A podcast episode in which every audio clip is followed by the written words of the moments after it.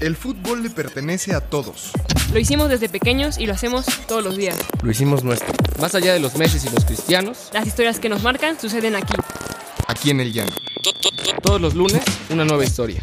Porque el fútbol es una escuela de vida. Apuntes de Aragona presenta Historias del Llano. ¿Qué tal amigas, amigos? Buen lunes. Un gusto estar con ustedes en una historia más. Les recuerdo que nos pueden escuchar en Spotify, en iTunes como Historias del Llano y seguir todas nuestras historias en apuntesderrabona.com. Estamos grabando desde la redacción de Apuntes de Rabona y es un gusto tener hoy a dos titulares indiscutibles, Paola López y Diego García. Bienvenidos. ¿Qué hay? ¿Qué hay? Feliz lunes a todos y pues un gusto estar aquí y un gusto que nuestra invitada de hoy es mujer. Siempre me da un gusto especial. Bueno, quizá, ya ves, por el género, pero bueno, en fin. No, sin duda, sin duda, una crack. Dieguiño, buen día. Igualmente, muchas gracias y también es un gusto volver a la titularidad. Claro que sí. Hoy está con nosotros en nuestra primera llamada desde el viejo continente. Sí, brincamos el charco por primera vez aparte. Está con nosotros Ceci Lagos. Ceci, bienvenida. Hola, ¿cómo están? Qué gusto. Muchas gracias por invitarme. Muchas, muchas gracias. No, hombre, es un placer tenerte por acá. Creo que la mejor presentación la puedes hacer tú, solamente decirle a, lo- a los que nos escuchan que eh, Ceci es una periodista deportiva que trabaja en, bueno, más de 10 medios internacionales. De renombre. eh, de renombre y que se encuentra en Holanda, ¿no? En Holanda eh, trabajando. Ceci, cuéntanos cómo llegaste allá, qué has hecho en la vida. ¿Cómo te va? Sí, exactamente. Sí, sí. Eh, bueno, como ustedes decían, soy periodista deportiva, soy chilena. Me vine a Holanda también buscando expandir mi carrera. Ustedes saben que en, Latinoamérica el machismo para una mujer en periodismo deportivo es súper complicado, es limitante. Entonces dije, bueno, si ya no, no puedo seguir creciendo en mi país, eh, voy a buscar un lugar donde realmente eh, pueda tener las oportunidades que quiero. Y por eso me, me vine a Europa y a Holanda en particular porque mi marido es holandés y, y colaboro o he colaborado sí, con distintos medios eh, internacionales eh, y, y eso es una de las cosas más de las cosas que más satisfacción me han dado en, en mi carrera y sí, acá estoy bien ya con la primavera además que con el solcito porque acá el invierno es un poco oscuro así que súper feliz y, y con mucha eh, mucho entusiasmo pensando también en la Copa del Mundo femenina que viene en Francia y todas las cosas que están pasando en el final de, de la temporada también. Supongo que la vas a ir a cubrir, ¿no? Sí, sí, voy a trabajar con FIFA. Eh, tengo la, la fortuna de ser la team reporter de la selección chilena. Ya Oh, wow. estamos, ya lan- se, se lanzó el programa el domingo pasado, nos presentaron así con bombos y platillos y ya estamos con las cuentas de, de Twitter y todo y, y vamos, eh, no, los- los- las 24 selecciones tienen su propio team reporter y va- a mí me toca cubrir todo lo que haga la selección chilena, eh, tanto en la cancha como fuera de ella y con acceso exclusivo, como para mostrar el detrás de escena, cosas que los hinchas en particular no van a ver en los medios, va a ser una cosa muy bonita. No, pues invitada top, qué honor tenerte con nosotros. Y este, y pues nosotros también te recibimos con bomba, y con bomba y platillo, que es una expresión muy ajena para nosotros, pero bienvenida. Sí. Oye, Ceci, Muchas gracias. Oye, Ceci, ¿cómo viste el partido de, de la selección femenil Contra el mexicana? Bueno, la semana pasada y este y también contra Holanda hace poco, o sea, en, en un lapso corto acaban de tener dos partidos.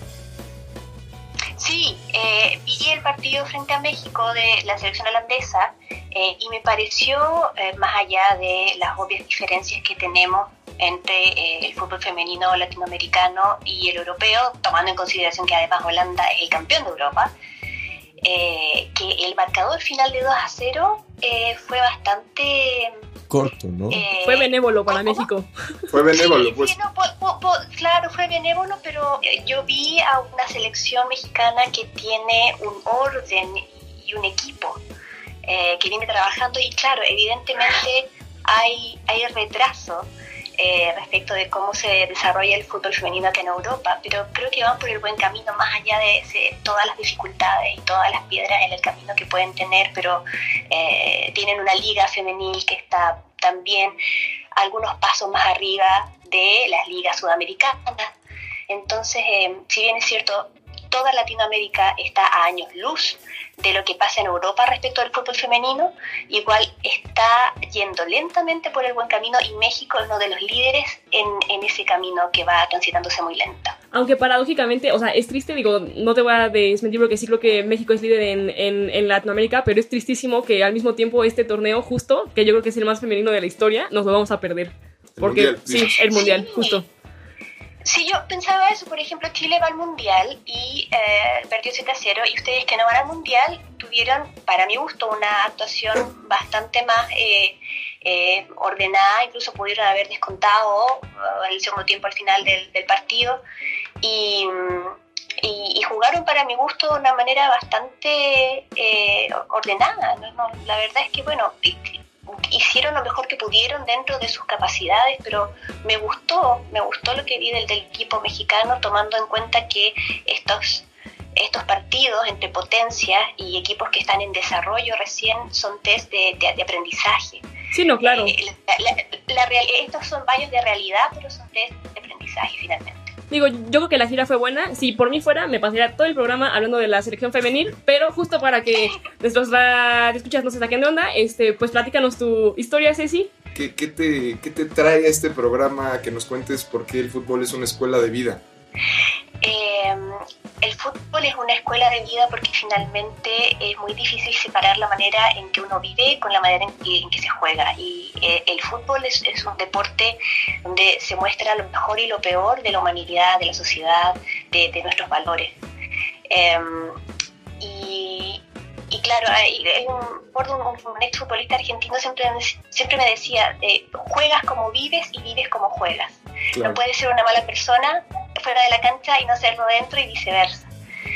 Y, y claro, también es como, como eh, el, el, papel que tiene el fútbol en tu vida también te hace ver las cosas desde ciertas perspectivas. Eh, yo cuando era chica era, era terriblemente fanática y sufría eh, de manera intensa y era todo o nada, vida o muerte.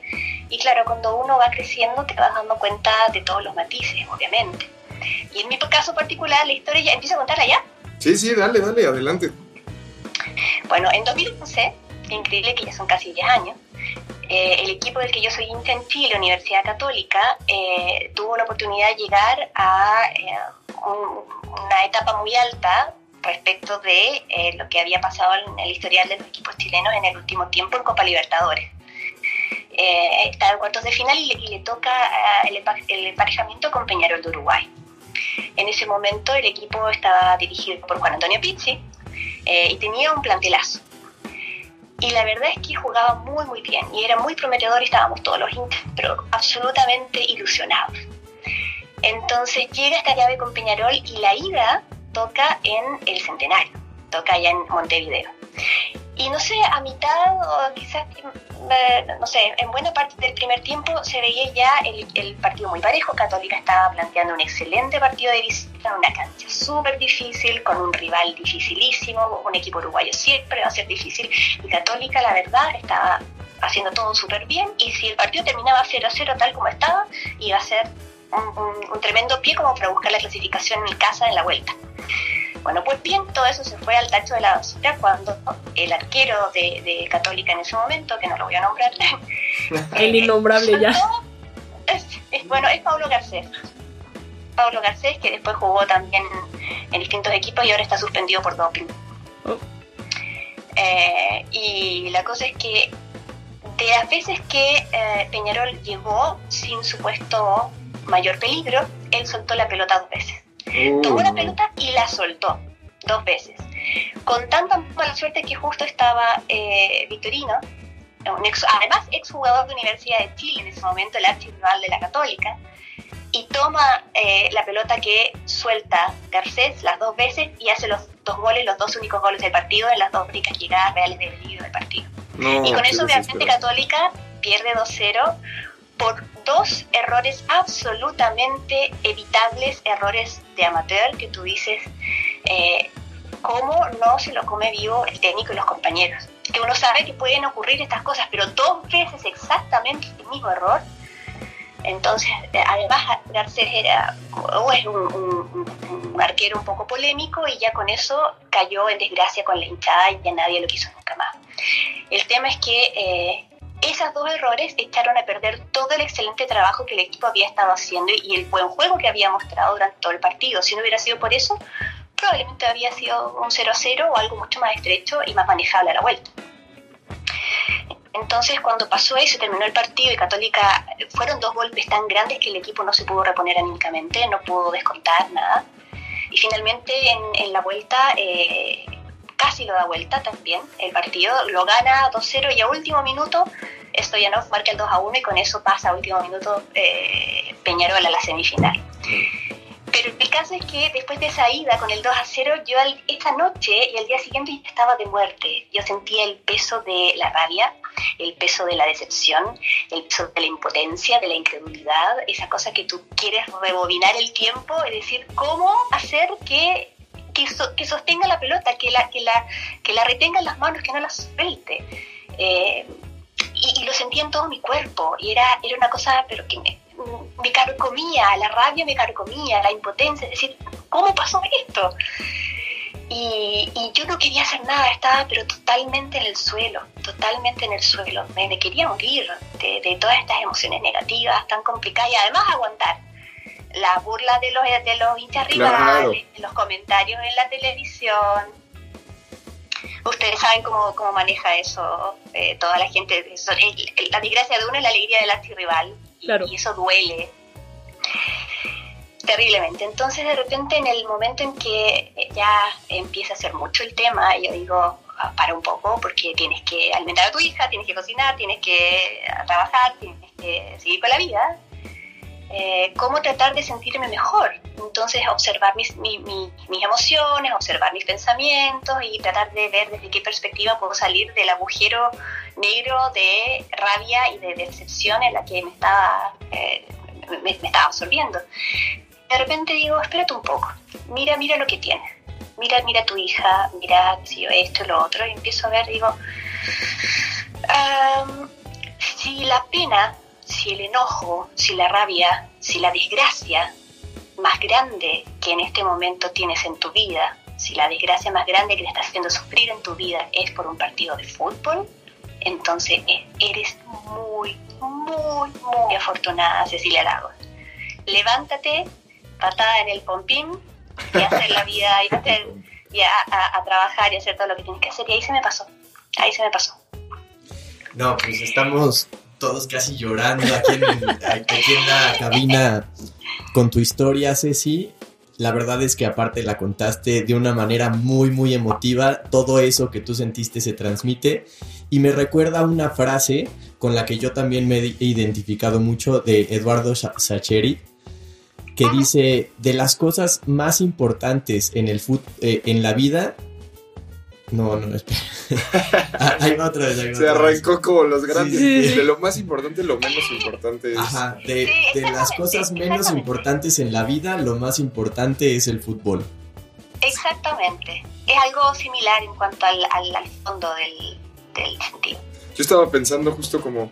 ¿Qué, ¿Qué partido me pasó similar a lo que le pasó a Ceci? Yo me acuerdo en un, un Chivas Pachuca que Calero nos mete gol Ah, no. con Aquivaldo, como, que los dos se empujan y entran así en, en el último minuto. Ah, no, claro, claro, ¿Te no. Es famosísimo. No, es famosísimo. Y bueno, ya que estoy jugando en Pachuca, cada vez que vas a entrar al comedor, está el video de justo Ah, no esa liguilla, este partido. O sea, no, Calero al final, o sea, es una institución en Pachuca en gran parte por ese partido y por ese torneo. Yo estaba súper, súper chico y, y lloré toda la tarde. O sea, de, de deprimirme así como dice Ceci, de no querer hacer nada.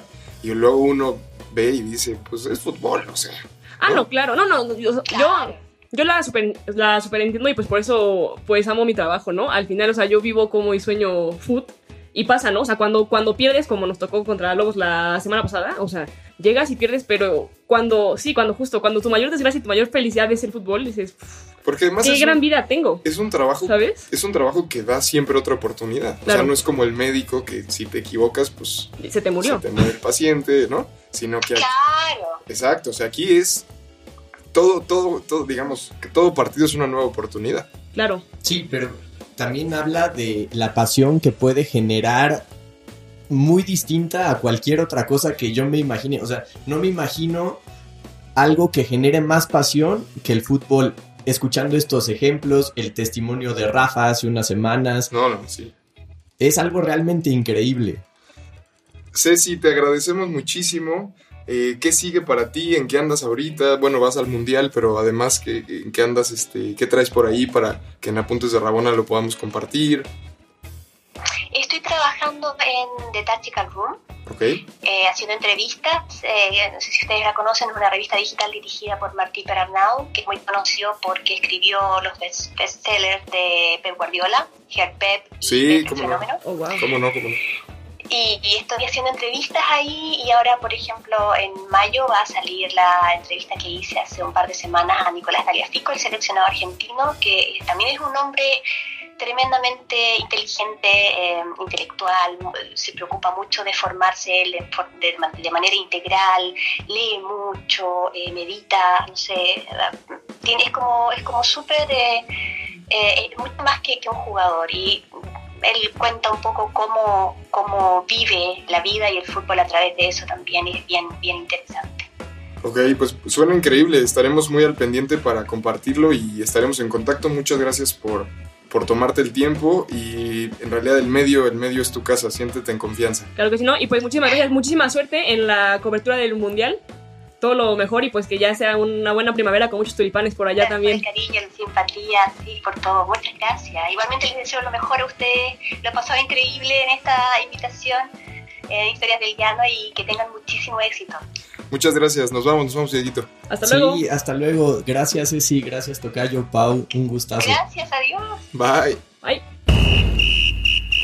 ¿Quieres más historias? Síguenos en todas nuestras redes sociales como Apuntes de Rabona para ver el mundo desde el fútbol.